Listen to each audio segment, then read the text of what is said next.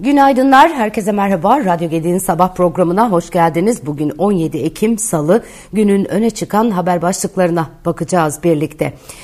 Evet bugünün notlarında neler var? Ee, elbette ki e, öncelikle e, maalesef ki İsrail-Filistin arasındaki çatışmalar var.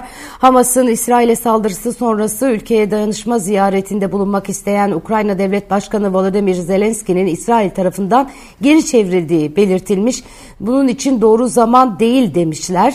Ancak ilerideki bir tarihte kendisini kabul edebileceklerini bildirmişler. Hamas saldırısının ardından İsrail'e güçlü desteğini açıklayan Zelenski, Tel Aviv'in teröristlerin saldırılarına karşı kendini savunma hakkının tartışılmaz olduğunu söylemiş. Zelenski yaptığı açıklamada uluslararası destek çağrısında bulunarak terör her zaman bir suçtur. Sadece bir ülkeye ya da belirli kurbanlara karşı değil, bir bütün olarak insanlığa karşı işlenen bir suçtur ifadelerini kullanmıştı daha önce. İsrail, Rusya'nın Ukrayna'da başlattığı savaştan bu yana Ukrayna'ya desteğini defalarca dile getirdi ancak askeri yardım teklif etmedi. Bu durum, durum iki ülke arasında diplomatik gerilime neden olmuştu.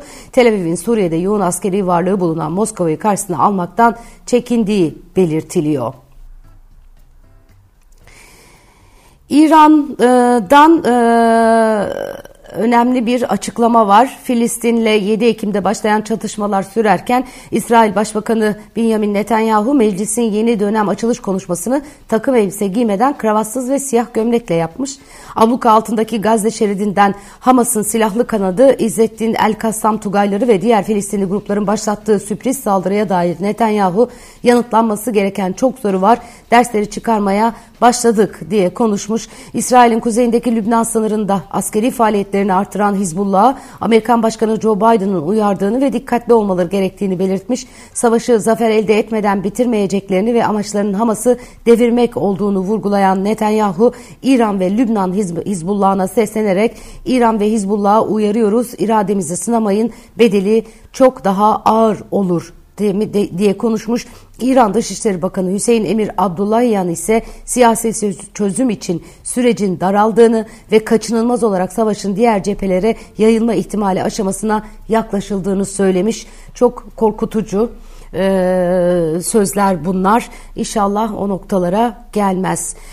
E, bu arada Hamas'tan Tel Aviv ve Kudüs'e roket saldırıları gerçekleşti. Hamas'ın silahlı kanadı İzzettin El-Kassam Tugayları Tel Aviv ve Kudüs'e yönelik roket saldırılarında bulunduğunu duyurdu. Yazılı açıklamada roket saldırılarının İsraillerin sivilleri hedef almasına misilleme olduğu belirtildi. Ve Kassam Tugayları bu arada elimizde 200 ila 250 arası esir var açıklamasını yapmış.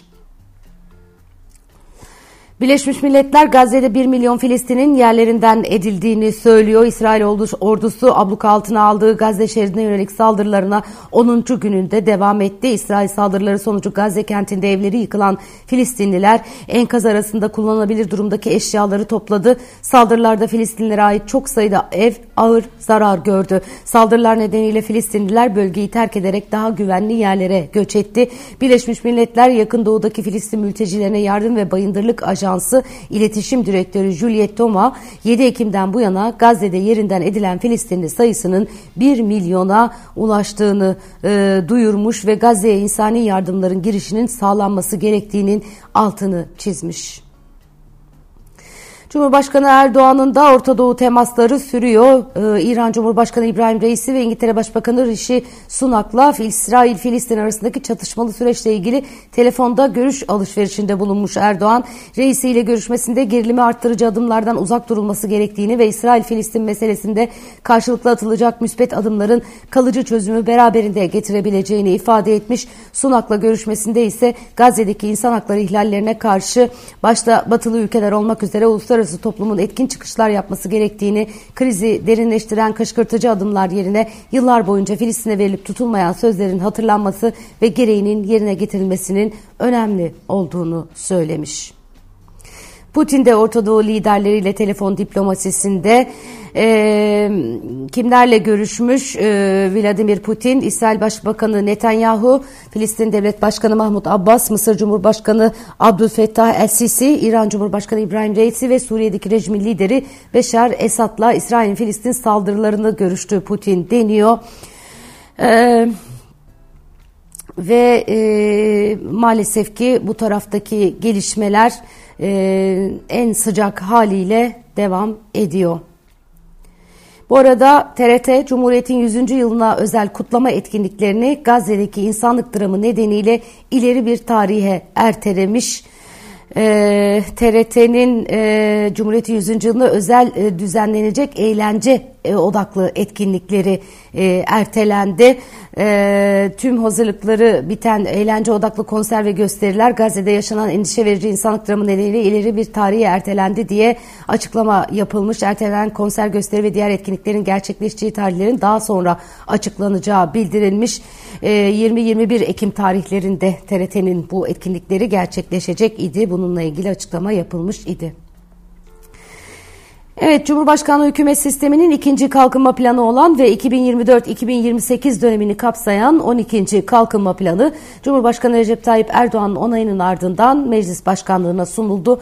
12. kalkınma planına göre 2028'de gayri safi yurt içi hasılanın 2 trilyon 820 milyar liraya, kişi başı gelirin 17.554 dolara yükseltilmesi, enflasyonun %4,7, işsizliğin %7,5'a indirilmesi hedefleniyor. Plan döneminde büyüme oranı oranının yıllık ortalama %5 oranında gerçekleşmesi ve 5 milyon ek istihdam amaçlanıyor. Ayrıca piyasa aksaklıklarının giderilmesine öncelik verecek şekilde kurala dayalı serbest piyasa ekonomisinin işleyişi desteklenecek, iş ve yatırım ortamı iyileştirilecek. Başta doğrudan yatırımlar olmak üzere uluslararası sermaye aracılığıyla Türkiye yatırımların artırılması için çalışmalar hızlandırılacak. Özetle böyle tabi medya daha ağırlıklı hedeflenen rakamları ön plana koymuş ama kalkınma planlarının esasında bu hedeflere nasıl ulaşılacağı vardır. Bununla ilgili çok detaylı not yok e, bugünkü manşetlerde. E, aslına bakarsanız hedeflerin de e, amiyane tabiriyle biraz klişe olduğunu düşündüm ben. Yani Türkiye'de onlar seviyesinde kronikleşen, yıllardır bu seviyelerde devam eden bir işsizlik var. Ee, önümüzdeki 4-5 yıl içerisinde bunun çözüleceği nasıl çözüleceği noktasında pek çok yapısal reform gerekiyor. Mesela sadece buradan bile tutsanız e, bir miktar e, iyimser geldi bana bu rakamlar. Evet bütçede iki ayın ardından yeniden açık var. 500 milyar liranın üzerine çıktı. Merkezi yönetim bütçesi Eylül'de 129 e, açık 500 milyarın üzerine çıktı. E, Merkezi Yönetim Bütçesi Eylül'de 129,2 milyar lira açık vermiş. Böylelikle Temmuz ve Ağustos ayının ardından bütçede yeniden açık kaydedildi. Ağustos'ta bütçe 51,3 milyar lira fazla vermişti. Verilere göre Eylül'de faiz dışı denge de 58,5 milyar lira e, açık verdi. E, Hazine ve Maliye Bakanlığı Merkezi Yönetim Bütçesi'nin e, rakamlarına göre Ocak-Eylül döneminde verdiği toplam açık. Başlarken söylediğim gibi 500 milyar lirayı aştı. 512 milyar 602 milyon liraya ulaşmış oldu. Temmuz ayında kabul edilen ek bütçede 2023 yılı için toplam bütçe açığı 659,4 milyar lira olarak öngörülmüştü. Orta vadeli programda ise 1 milyon 663 milyar liralık bütçe açığı beklentisi yer almıştı. Dün özel sektör e, döviz borçları verileri açıklandı. Aynı zamanda özel sektörün yurt dışından sağladığı kredi borcunun Merkez Bankası 2022 yıl sonuna kıyasla 2,5 milyar dolar azalarak 155,5 e, daha doğrusu 155,3 milyar dolara gerilediğini duyurdu. Ee, konut satış verileri var. TÜİK Eylül ayına ilişkin konut satışların yıllık bazda 9,5 azalışla 102.659 seviyesine seviyesinde gerçekleştiğini açıkladı. 3 aylık dibi görmüş oldu böylelikle bu rakamlarla konut satışları. Dün Borsa İstanbul'da kayıplar vardı. Güne pozitif bir açılışla başlayan BIST 100 endeksi gün içinde gelen sert satışlarla yönünü negatife çevirdi. Günü %2,2 kayıpla 7934 puandan kapatan endeks böylece 21 Eylül'den bu yana en düşük seviyesine gerilemiş oldu. Bugün yoğun bir e, veri e, takvimi var. E, onlar izleniyor olacak. Yurt içinde kısa vadeli dış borç istatistikleri yayınlanacak. En son kısa vadeli dış borç stoğu 165.8 milyar dolar olarak açıklanmıştı. E, yine bugün saat 14.30'da konut fiyat endeksi rakamları Merkez Bankası tarafından açıklanacak. Avrupa'da ZEW Ekonomik Endeksi ECB Denetleme Kurulu üyesi e, Kerstin Afjonik, e, Nick ve ECB Başkan Yardımcısı Louis de Guindos'un yapacağı konuşmalar takip edilecek. Amerika tarafında ise Eylül ayı perakende satış hacmi verisi yakından izlenecek. Ee, bunun dışında Eylül ayı sanayi üretimi verisi ve federal bütçe dengesinde yakın, yakından takip edilecek diğer veriler arasında yer alıyor ABD tarafında. Ticaret Bakanlığı çifte fatura düzenlediği tespit edilen sigara firmalarına 215 milyon lira ek vergi tahakkuku ve buna bağlı idari para cezası uygulandığını bildirmiş. İsrail-Filistin savaşı ile birlikte hareketlenen petrol fiyatları Türkiye'de pompaya zam olarak yansıyor.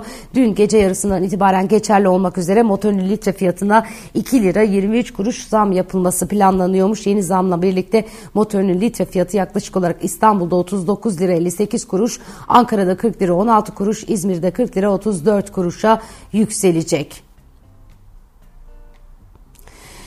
Belçika'nın başkenti Brüksel'de bir kişinin açtığı ateş sonucu iki kişi yaşamını yitirdi. Yerel basına göre saat 19.15'te turuncu montlu bir kişi motosikletiyle geldiği e, Saint-Chatelet e, meydanın, meydanında e, cadde üzerinde silahla rastgele ateş açmış. Saldırı sonucu Euro 2024 Belçika-İsveç maçın, maçını izlemek için gelen İsveç vatandaşı iki kişi hayatını kaybetmiş.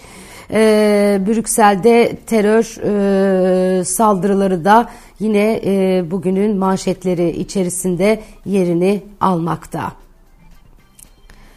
Evet özetle bugünün notları böyle. Güzel bir gün diliyorum herkese. Haberler yoğun ve biraz can sıkıcı ama işimizi gücümüzü yapmaya, hayatta kalmaya, mücadeleye devam.